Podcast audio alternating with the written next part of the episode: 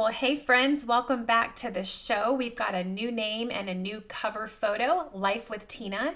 So, you guys know we changed our YouTube channel name here recently and rebranded everything, getting ready for our big move to Alaska here in just a few short months. I cannot believe it's right around the corner. This recording today is in May, and we are leaving for Alaska to the new homestead in October. So, it's coming up quick. And to get ready for that, Joe and I had it on our hearts for quite some time now to kind of rebrand all of our things, our YouTube channel, all of that to represent more of like the Alaska homestead, which is where we are retiring. So we just got done doing that. And with that, I also wanted to update the podcast name from Blessed and Beautiful Homestead to Life with Tina. Um, I didn't really want to keep home, you know, Home Free Alaska is the new name for the channel. I didn't want to keep that for the podcast as well because while the podcast is about homesteading topics, it's also about more than that. And to me, the podcast is kind of like a behind closed doors look into our family and some of the things that we deal with on the homestead as a family that we might not share on the YouTube channel. So I thought, what can I name the podcast that would make sense for the content that I share here? And I was like, Life with Tina is perfect because that encompasses everything. That encompasses homesteading and, and my gardening and my cooking and my canning and all the preserving, but it also encompasses everything else that goes along with life mothering, marriage, dealing with cultural uh, issues. So I thought Life with Tina was a perfect new name for the podcast. I hope you guys like it. So today we are doing a part two to raw milk. I did a podcast. The last episode was um, the part one to this, and I was just talking about my experiences with dairy animals on the homestead and also growing up with a dairy animal, kind of how I got introduced into the life of dairy animals and what that looked like for me as a homesteader. My first time having a cow, uh, the process with milking and calving and even milking sheep that we had here on the homestead. So that was part one. Today we're going to chat just a little bit more about the same things, um, but more on the breeding side, what that looked like for us, what we chose to do on our homestead with a bull or artificial insemination, and just a little bit more about the benefits of raw milk and what you can do with all of that beautiful, fresh raw milk. My name is Tina. I'm the host of this podcast show and also the creator of the YouTube channel Home Free Alaska, where we share from scratch recipes, homeschool life inspiration, and our homesteading journey with you.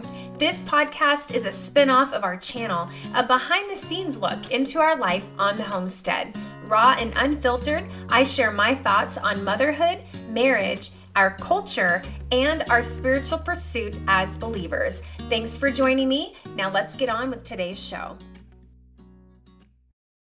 So if you missed the last episode, I will link it for you in the video, in the video, I'm so used to YouTube, in the description for this podcast show. So you can go back and take a listen to that if you missed the first episode.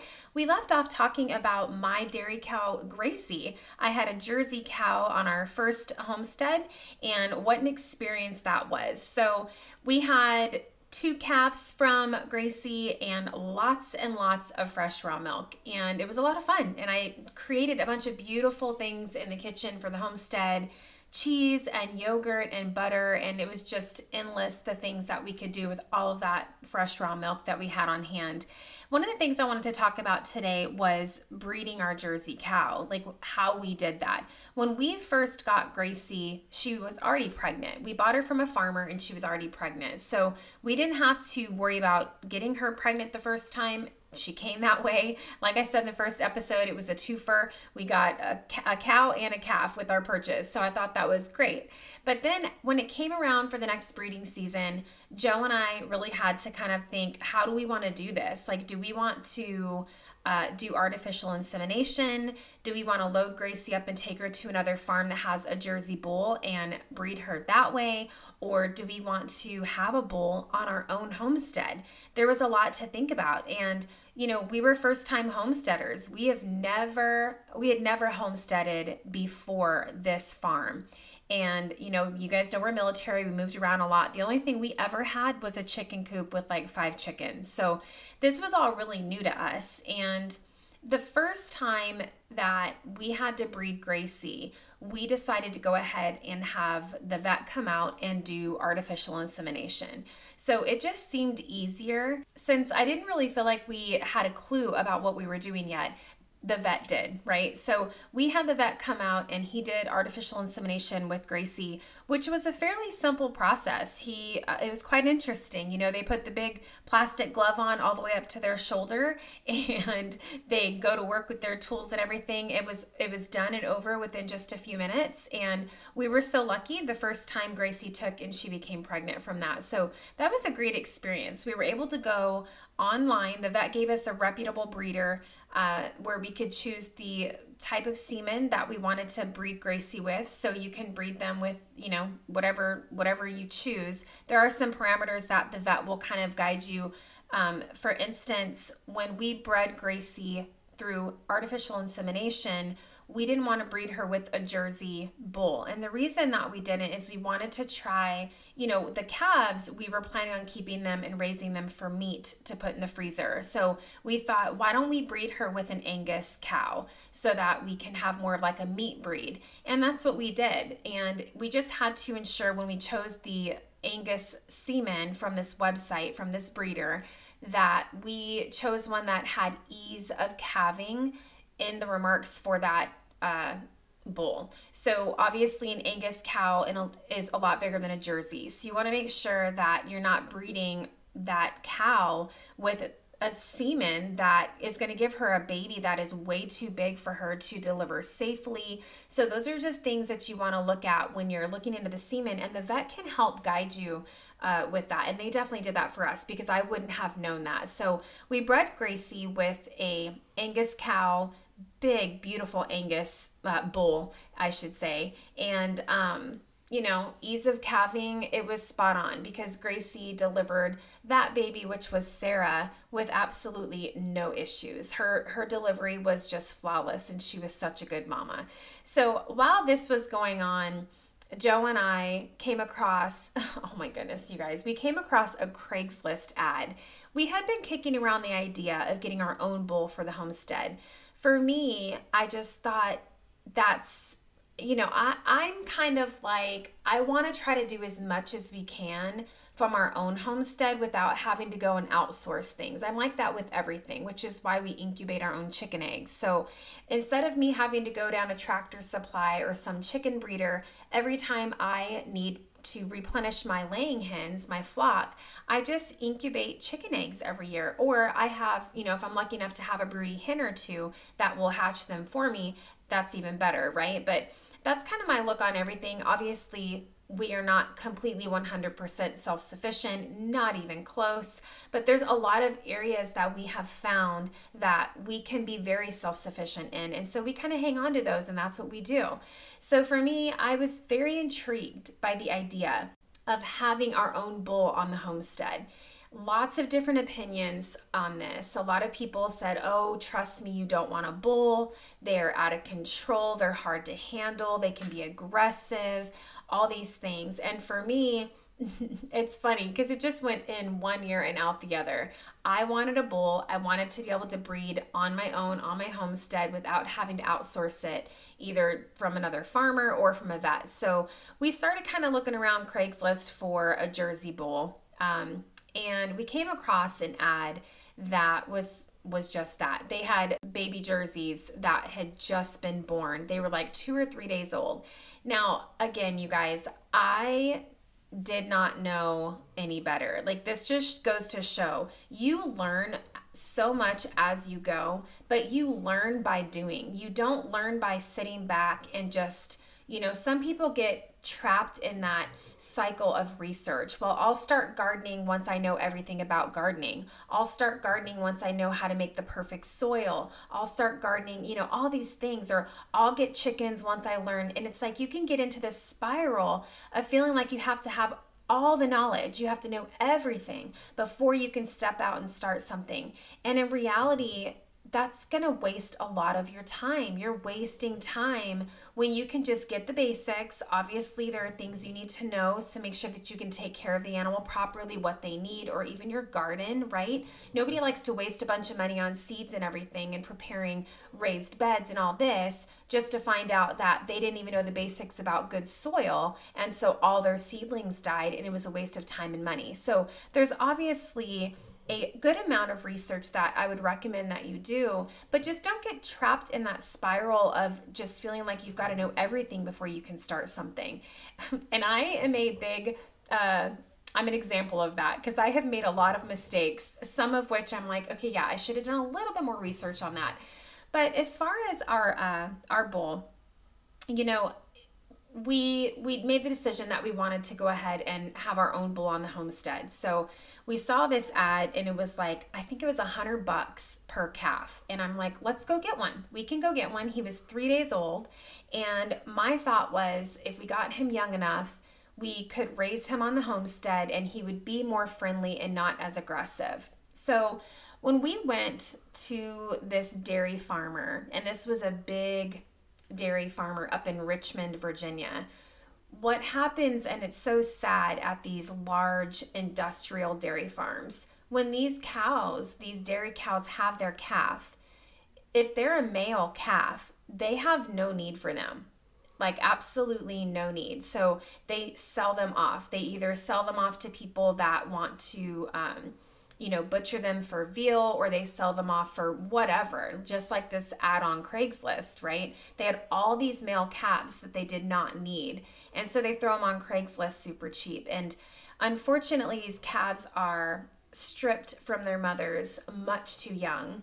It is the saddest thing I have ever seen. I've seen videos of this and for people to say well they're just cows no they i i have personally seen my cow and how she is with her calf. And I'll tell you guys, instinctively, intuitively, it's no different than I was with my children. That instant connection is there, that nurturing ability, that need to protect is there. And that is how God designed um, mothers to be, whether it's a human or a cow.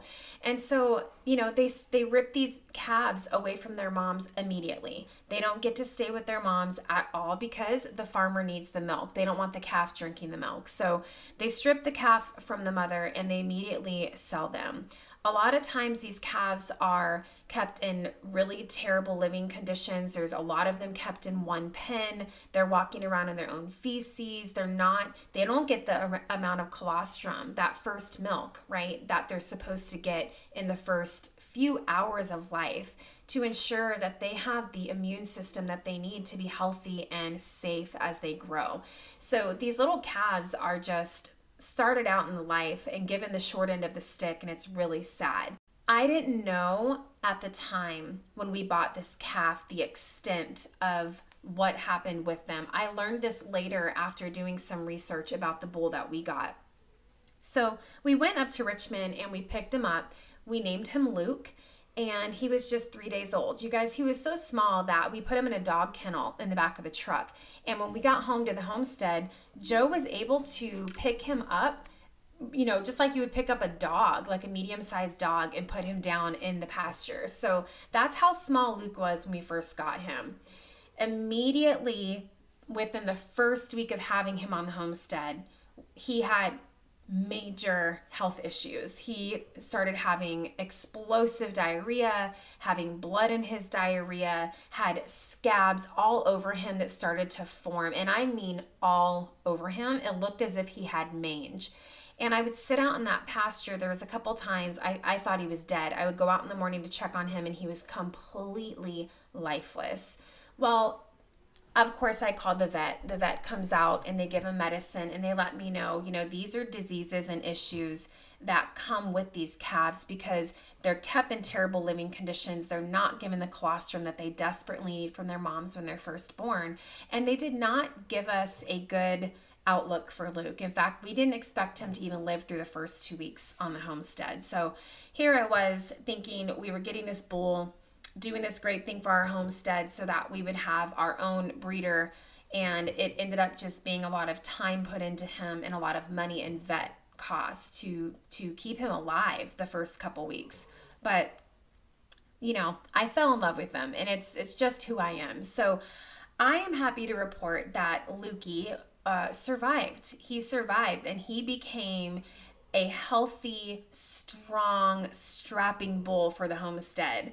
Now, as Luke grew, it's funny because he was like a big dog, right? We we would go and brush him and all the days I sat out in the pasture when he was sick with him in my lap and Joe would wrestle with him like a dog. I mean, Luke really became a big dog, right? But when he got older and his horns continued to grow and he started getting that testosterone, he did become stronger and I don't want to say aggressive because Luke would go to, you know, push us or wrestle with us like he was a little dog. He really thought he was a little dog, but he didn't know his own strength.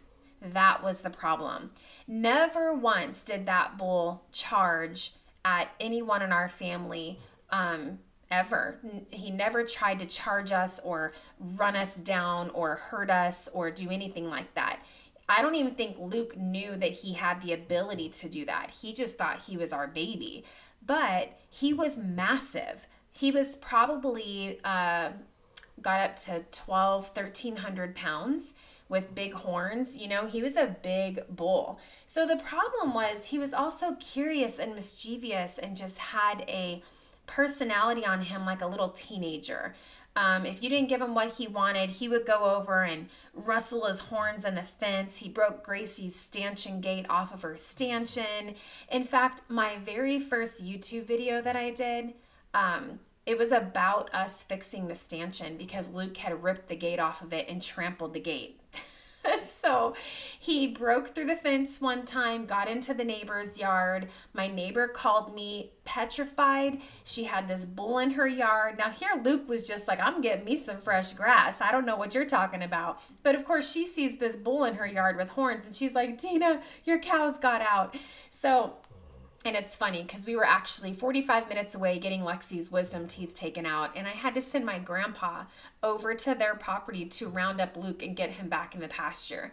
But it, it definitely became um, a burden to have Luke on the homestead. You know, Joe's was and still is active duty military for the next five months at least, whoop whoop, um, until he retires. And for Joe to work all day long and come home to fix the issues that Luke had caused, breaking the fencing, things like that, it became a lot for us. And we started thinking maybe having a bull on our homestead wasn't the best for us. We had a small homestead. We had we had 18 acres, but only 3 of it was cleared. So we had about 3 acres that was cleared that included where our house sat and then also our pastures and our our animal shelters and the milk milk stanchion and all that good stuff. So it wasn't a large area. And by the time Luke was grown, let's see, we had Gracie, we had Titus, which was Gracie's first calf, and then we also had Sarah, which was Gracie's second calf, and now we had Luke. So we had four cows on this three acre homestead and they didn't even get the whole three acres like i just described. So um, separating the cows making sure that luke wasn't with gracie during a time that we didn't want her pregnant and just kind of keeping the separate pastures all the things it really became overwhelming for us. And those are things that i wish that i would have thought out a little bit better uh, before we decided to get luke. But in the end, we decided that we were going to go ahead and take him to the meat processor and put him in the freezer because he just became unmanageable.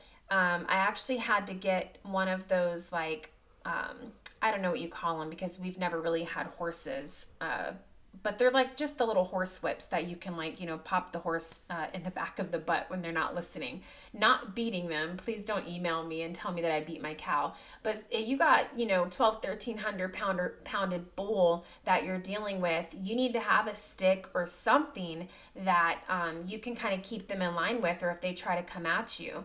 And like i said luke never came at me to try to hurt me. He just didn't realize that he was so strong and those horns can do some damage right so we it got to the point where if I went into the pasture with him, I did had to take a stick. I did have to take a stick or the little whip with me. And sometimes I would just whip it on the ground and the sound of it would be he'd be like, "Oh, she ain't messing around." But the reality was I would not let Parker in a pasture alone with Luke because that was too unpredictable. Luke was unpredictable and that was not okay for me. And when Joe was gone, you know, out of town for work for a few days here and there, if there was an issue, I had to deal with those things on my own. And sometimes that got hard with Luke. I, you know, if he would allow me to lead him on with the halter and the lead, the halter and the lead, that was perfectly fine. But when he was being stubborn and having one of his bad days, I couldn't move that bull. I, I could not, I could hook him up to the truck and move him maybe, but there was no way that I, with my own muscle strength, was going to move that cow across the pasture. So we decided to take him to the processor, and I'll tell you guys what, that sucked. That whole experience was horrible um, because we didn't buy Luke to be meat for the freezer. We bought him to be a breeder. And because of that, we allowed ourselves to grow attached to him in a way that we wouldn't have necessarily if we knew that he was going to become meat for our family. So that was a very emotional thing getting him in the trailer, driving him 40 minutes to the processor, and leaving him. And I think one of the most heartbreaking things ever when Joe led him back into where the meat processor keeps them, right, until they process them or dispatch them. Hmm, you guys, Joe didn't even have to put a lead on him. Luke just followed Joe right in there because, you know, Joe was like, Dad. That's how Luke looked at Joe. So that was hard. That was really hard. And I struggled. Like, I struggled with that for a few days. Um, it was like losing our dog. You know, we had had him for a good, I'd say a good year, year and a half at the time that we took him to the processor. But I will tell you guys, it was also our first time ever uh, having a cow butchered and packing our freezer with fresh meat. And when they called me to come pick up the meat, it completely filled up the back of my SUV. They package all package it all up. You know, they cut it into the cuts that you want, ground beef, all that good stuff. And I was so sad that we lost Luke, but I was so grateful for his life and what he gave to our family. We were still eating that meat up until we just sold the homestead property last fall. And with the rest of the meat that we had left, I went ahead and did a big batch of beef jerky with that. And I did a video on how to make beef jerky on the YouTube channel. So, you know, I think going into it again, I don't think that I would get a bull I, I just don't think I would. I think that it's easier to just call the vet and say, "Hey, can you come artificially inseminate?" Here at the time that we were artificially we artificially inseminated Gracie, I think it was like 89 bucks or something like that. And of course it depends on where you are and what your vet charges, but once a year, $89 or so for the vet to come out and just handle it and it's done it was a lot easier. So I think that we'll we'll just go that route in the future if we ever do another dairy cow. So, but the whole process of breeding and, you know, having the calves on the farm was so much fun. You know, the vet would come out and do an ultrasound, and, you know, we would all sit around the stanchion and wait to hear was Gracie pregnant. And then the birth, oh my gosh, you guys, that never gets old. It, it just never gets old. And it's just a great way for your children to learn the process of reproduction. You know, what is sex? What is birth how do babies come into the world like how are babies made like if you don't know how to talk to your kids like go get a farm Parker has seen enough of that, you know, the rooster with this hen, the bull with this cow. So there's just never any questions to that. So it sure did make my talks with Parker a lot easier. So, just to talk for a few minutes about raw milk raw milk, for those of you that don't know, and most of you probably do if you're listening to this uh, podcast, because you know this is a homesteading show for the most part. Um, raw milk is essentially not pasteurized, right? So it comes straight out of the cow into the bucket through a simple filter just to filter out any hair, hay, whatever, and then it goes right into your jars into a cold refrigerator. That's it. It is not pasteurized. Now, there is this is such a controversial topic. You've got the pro raw milk people and you've got the anti raw milk people, right? The anti raw milk people are like, raw milk is disgusting. Not pasteurizing it can make you sick. You can have, it can have bacteria in it. And my thought as a pro raw milk drinker is yes, it does have bacteria in it. It is loaded with healthy bacteria and probiotics that are good for your gut. And you guys, our immune system starts in our gut. So if you have a healthy gut, you're going to have a better chance at fighting off viruses and sicknesses and all the things that we encounter in our life. So to me, raw milk can be dangerous, yes, if it is not handled and processed in a sanitary way, but store bought pasteurized milk can be dangerous. And for me personally, I just like knowing where my milk is coming from. And from that milk we get our butter and our yogurt and some of our cheeses. So it's it just gives me a sense of peace knowing that I know how that cow was raised. I know how it was living, its living conditions, what it was being fed. I know how it was milked out. I know I sanitize all my jars, all my milking equipment. My hands are clean. The udder and the teats are clean before I start milking. I mean, all these things that we put into place to ensure that we don't get any kind of bad, you know, things in the milk as we're milking the cow and processing it. But, you know, to me, these industrial dairy farms, you've got, you know, hundreds of cows, right? And they're lined up getting milked out, and all this milk from these milking machines goes into a big, huge bin. So you've got milk from thousands of cows in this one bin that's being, you know, processed and pasteurized and put into these jugs and sold at the grocery store. So the milk that you're getting, and I said this in the last podcast, the milk that you're getting, um, it's not milk just from one cow. It's milk from hundreds and hundreds of cows, essentially. And to me, I know that sometimes the cow can get a little cut on her teat from maybe the calf, uh, you know, biting on her teat. You know how it is, mamas, right? When you're breastfeeding. Um, or laying down on the ground, she might get scratched from a stick and maybe there's a cut there. What I'm trying to say is with my cow, milking her every day, I can catch that quickly and I can address that wound and that issue properly and handle the milk accordingly. Sometimes uh, there was times Gracie would get a nick on her teat from the calf's tooth and it would be a pretty deep wound that I had to put udder balm on for a few days to help it heal. And I didn't want, I, I couldn't milk that teat into my milk jug because it would it would basically rip that wound right open again if I was squeezing and milking that teat, right? So I would gently milk that teat out, but that milk I would give to the pigs because if I happened to break open that scab a little bit and there was even a chance of blood or anything getting into that milk, I didn't want to drink that. And I didn't want to give that milk to my family. Uh, so that milk from that teat, whether it was infected with mastitis, which we we did have with Gracie a couple of times, or there was an open wound or something, that milk would go to the pigs. And I would only keep the milk for our family that came from the three teats that were healthy. So as the milker, as the homesteader with my one cow, I was able to carefully manage that process and know exactly what we were getting you don't know that when you're drinking the milk from these industrial farms. If, if there's a cow that's got the onset of mastitis or a cut in her teat and she's bleeding with that milking machine on her, because those milking machines are not gentle the way that you can be more gentle with your hand, right? So you're essentially, you could be getting blood, you can be getting infection from the bacteria from the mastitis. I mean, yuck, right? So, yes there are dangers with drinking raw milk, just as there are dangers with drinking pasteurized milk from the grocery store. In my opinion, it's all the way that it's handled and the way that it's processed. And you can only be sure of how that's being done if you're doing it yourself.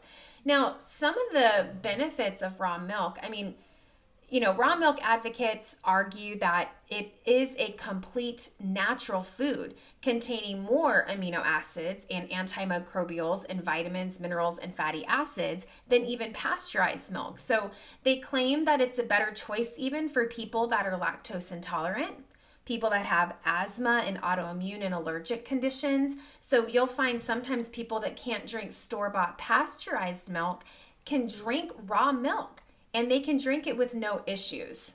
So, raw milk is also not homogenized. Homogenized milk that you get from the grocery store, essentially the cream has been removed from the milk, right?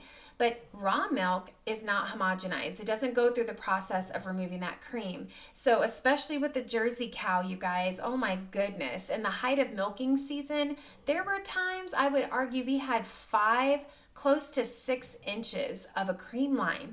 And you take all that cream off the milk and you can make butter and sour cream and whipped cream and all kinds of delicious stuff for your kitchen.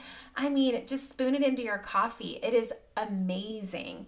So, carefully produced raw milk has numerous health advantages to it, whereas pasteurized milk doesn't. And the problem with pasteurizing the milk at such a high heat, you're boiling out all the nutrients that is good from the milk. So it's really kind of sad. Like breast milk, raw milk is a living whole food, which provides excellent nutrition along with health supporting enzymes and like I said, probiotics. So it's just a superior it has a superior nutrient profile, I guess we could say. Whereas pasteurized milk, it's got this diminished nutrition with denatured proteins and fats. So yeah, I mean, it's it's just one of those things. You've got to make the decision that's best for you and your family. And I don't think any way is the wrong way. Um, right now, we're living in this apartment for five months before we move to Alaska, and I am further from the farmer where I was getting my raw milk, and so we've just been getting organic milk from the grocery store. Not my number one choice, but it's a better choice than non-organic. Um, and so I'm not saying there's anything wrong with using grocery store milk. I'm just here to advocate that having your own dairy animal, it's an amazing thing. And you're really doing some really great health things for your body and for your family. It's funny because just like when a mom is breastfeeding, you know, her baby's getting everything that that she's getting essentially. It's going through her her milk to the baby and one time I milked Gracie in the middle of the afternoon and I had let her out of her pasture into another pasture where we had a lot of garlic chives. So we had just a ton of garlic chives naturally growing up right in the pasture. And I milked Gracie, and the next day, you know, after the milk was chilled and everything, I got a big glass for something, and I'm like, oh my goodness, the milk tasted like garlic onions. It was absolutely horrible. So, you know, it's very true. Your the milk from your cow is going to taste different uh, depending on what you're feeding her. You know, she's getting that alfalfa. Depending on what she's eating, that milk is going to taste a little bit uh, different each time. Now, of course, we learned not to let Gracie in that pasture anymore while the garlic chives were growing and she was in milk because we didn't like the milk that tasted like garlic onions. So, um, but raw milk, you guys, is so sweet and creamy and rich. And I learned to do butter, which is one of the easiest things to do. You just separate the cream, and I throw my cream in my KitchenAid mixer on the counter Cover it with the towel for about 15 20 minutes, let it go and mix, and you'll come back to butter. And what you have left over in the bowl is also buttermilk. So it's just the easiest thing to make. You guys have probably seen where you put them in a mason jar, put the cream in a mason jar, shake it, shake it, shake it, like they did back in the old days. And it is true. I have done that with the kids definitely gave us mus- muscle failure not a way that i would want to you know make my milk every week for sure but it was something fun for the kids to do and to see wow this is how milk forms. The fat separates from the buttermilk. Oops i meant to say butter there. That's how the butter forms. So uh, butter was just easy great way to use up all that cream. And what i did is i got uh, silicone soap molds off of amazon just little rectangular silicone soap molds. And when I would make my butter, I would put them, I would put it in those soap molds, put it on a cookie sheet, and put it in the freezer to dry. And then when they were frozen, or put it in the freezer to freeze, excuse me. And once they were frozen, I would pop them out and we would package them up in the vacuum sealer. But you would just have all these individual little blocks of butter, just like you get from the grocery store. So it was just a great way to keep it um, long term. And then, of course, I had a little bit in a butter bell that I kept on the counter all the time for you know, toast in the morning for breakfast and things like that when you need soft butter. The other thing that I make a lot with my raw milk is yogurt. That's a regular staple in our family. Um, and I've got a couple videos. I actually have videos for all this stuff on my YouTube channel. If you go to the playlist In the Kitchen with Tina, I've got how to make butter, how to do um, yogurt, how to do cream cheese. Like there's just so many fun things that you can make with raw milk. And mozzarella cheese is another super easy cheese that you can make for your family. And I would make, you know, I'd say softball size balls of mozzarella, and then I would vacuum seal it and put it in the freezer, and it kept just fine. So, whenever I was gonna make like cheesy bread or needed mozzarella for pizza, I would set it out and let it defrost, and it grated up just like store bought cheese, but tasted even better. But the yogurt, I've got a recipe for how to make yogurt with an Instapot because if you have an Instapot, it's got a yogurt setting on there, which makes things awesome. Everything's done in that one pan, super easy cleanup. But then I also have a recipe for those of you that might not have an Instapot. How do you make yogurt? How do you incubate it? Um, for me personally, I incubate my yogurt in my food dehydrator. It has a yogurt setting on it, but you can also do things like um, putting it in your oven with just the oven light on for 8 to 15 hours. And I talk about all that stuff in my video, but there is just countless things. You can do sour cream, you can do cream cheese. Cream cheese is so easy to make as well. So, having raw milk on the farm is a lot of fun. It is helpful if you have pigs. for those seasons when you have a little bit too much milk than you can drink um, in your family, you can serve it to the pigs. And in my opinion, it's the circle of life, right? We feed the pigs the milk, we butcher the pigs, we eat the pigs. It's all the circle of life. Now, I just realized that I've got my dog Ollie laying at my feet while I'm doing this podcast, and he snores so bad. You guys, I am used to it. He sleeps in mine and Joe's room. So I am used to him snoring and I don't even realize it when he's doing it. And I just realized he's been snoring. So hopefully he hasn't been snoring this whole time and you guys haven't been hearing that in the background of the podcast. But if you have, I am so sorry. Uh, just in case you're wondering, that's what it was. Ollie snores really, really bad. But thinking of the homestead in Alaska, I shared with you guys on the last episode that I do want to get another dairy animal, probably a cow. Um, just because the amount of milk that you get is a lot more than when I had the sheep.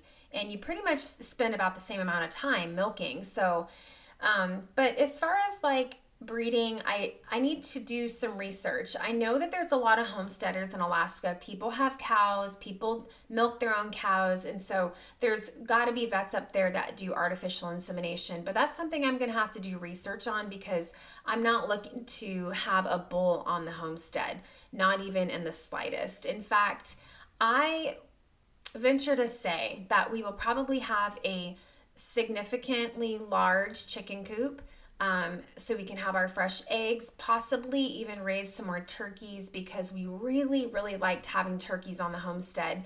We are still eating fresh turkey from last fall's um, harvest and ground turkey. We got a grinder. I mean, it's just been amazing. And they're easy to keep and it's great meat. So, definitely a chicken coop. And we're going to be doing meat birds once a year, like we always do.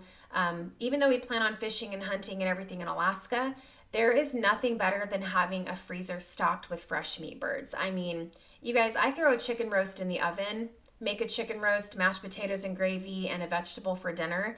And then I can debone that chicken and I can use it for the next day or two doing like chicken enchiladas, chicken and dumplings, chicken pot pie. I mean, it's like the the chicken it just never stops giving and it's something that we love a lot in our family. We're big chicken eaters. So, we're definitely going to do meat birds every year um, just as a backup to have protein on the homestead. And I would like to have my dairy animal, but I'm not really looking to have all kinds of other livestock because we don't want to be strapped to the homestead to the point where we can't go hunting for a couple days or go fishing or camping and things like that. So, definitely some more research to do when we get up there. Um, first things first, we've got to build some pasture fencing and some barns and got to finish all the the things because the only thing on the homestead right now is the cabin so it's really starting from ground zero. We're going to be building up that homestead from nothing. So it's it's going to be a lot of work. But as I say with it, with any animal that you guys are going to get on the homestead or that you're thinking about getting or maybe you want you see these things on YouTube and Instagram and you wonder if you could ever do that you know, just do some research and make a list of the pros and cons for each and then do a little research around that. You know, one thing to think about um, if you're looking at getting dairy sheep, Sheep are not in milk as long as cows are. So they're only in milk for three to four months, if that. So if you want to have milk all year long, you kind of need to think about how many sheep are you going to need on your homestead uh, to ensure that you've got milk all year long, right? And then you've got to stagger their breeding season so that they're lambing at different times. So when this sheep is going to be drying up, you've got this other one that's getting ready to lamb so you'll be in milk for the next three months or so. So that's one thing to think about with sheep. They're not in milk as long as cows. That's another thing i love about the cows. So they you're going to get milk for almost a year out of them before you dry them off for their next calf. But those are things to think about how you're going to breed them. Um, you know with having a ram on the homestead that's definitely a little bit more doable than a bull just because they're a lot smaller. But again, they can be unpredictable as well. And depending on, you know, your breed, they're going to have horns, and that can be a dangerous situation as well. So just think about those things when you're thinking of how you want to build your homestead up. What kind of livestock do you want to have? And sometimes I get people that email me and they're like, you know, we just got this homestead and we're so excited and so far we've got chickens and we've got ducks and we've got peacocks and we've got pigs and we've got sheep and we've got and they just go on and on and on and it's like you know, not that there's anything wrong with that because who am I to rain on anybody's parade? All I know is from our experience when we first started the homestead, our first homestead, we did way too much, way too fast, and we got burnt out. Number one, we did not realize the time and energy that goes into these animals. And we didn't realize the amount of money that it was going to take to keep these animals alive. Because unless you're farming your own hay, uh, you're going to need to get hay from somewhere. You're going to need to get alfalfa, depending on what kind of animal you have, grain, um, vet costs, and medications potentially, things like that. So, those are things to think about. It, it is expensive, it is time consuming. So, for me, I always stick with the motto my homestead animals are going to be animals that can give back to the homestead. They're going to earn their keep, right? So our chickens give us eggs, our meat birds give us meat, our dairy animals give us milk, cheese, all the things we talked about, and then potentially meat, right? Whether you have sheep or cows, you can raise their young to put up in the freezer. So these are all animals that are going to give back to your homestead and make the time and money that you put into them worth it. Um, when you're running around spending all day cleaning out pastures, milking, watering, breaking frozen ice buckets in the wintertime in the freezing cold, when you're spending all that time on the livestock, it becomes really annoying when you're doing that for all these other animals that aren't giving back to the homestead. It's a lot.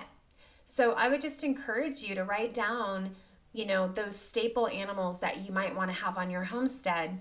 Write out the pros and cons. Write out what their breeding season looks like, their gestation period. Like, what is that actually going to look like for your homestead before you decide to go out and buy a three day old calf off of Craigslist? So, anyway, I hope you guys enjoyed this episode. Just chatting with you guys about uh, livestock and a little bit more discussion about dairy animals and how we bred our cows on the homestead. Um, we were lucky to experience both ways artificial insemination and breeding with, with Luke. He was a successful breeder for one season with Grace. And her last calf that she had was Ferdinand, and he was a Jersey, a Jersey calf. Super cute looked just like Luke did. So Luke was a successful breeder. It was just too much for us to handle on our little homestead. So let me know your guys' thoughts, and you guys can always email me. Uh, keep in mind, everything has changed since we rebranded. So now you can reach me at email at homefreealaska at gmail.com. And you can also find me on YouTube, Instagram, and Facebook at Home Free Alaska. Until next time, you guys stay blessed, and I'll see you on the next show.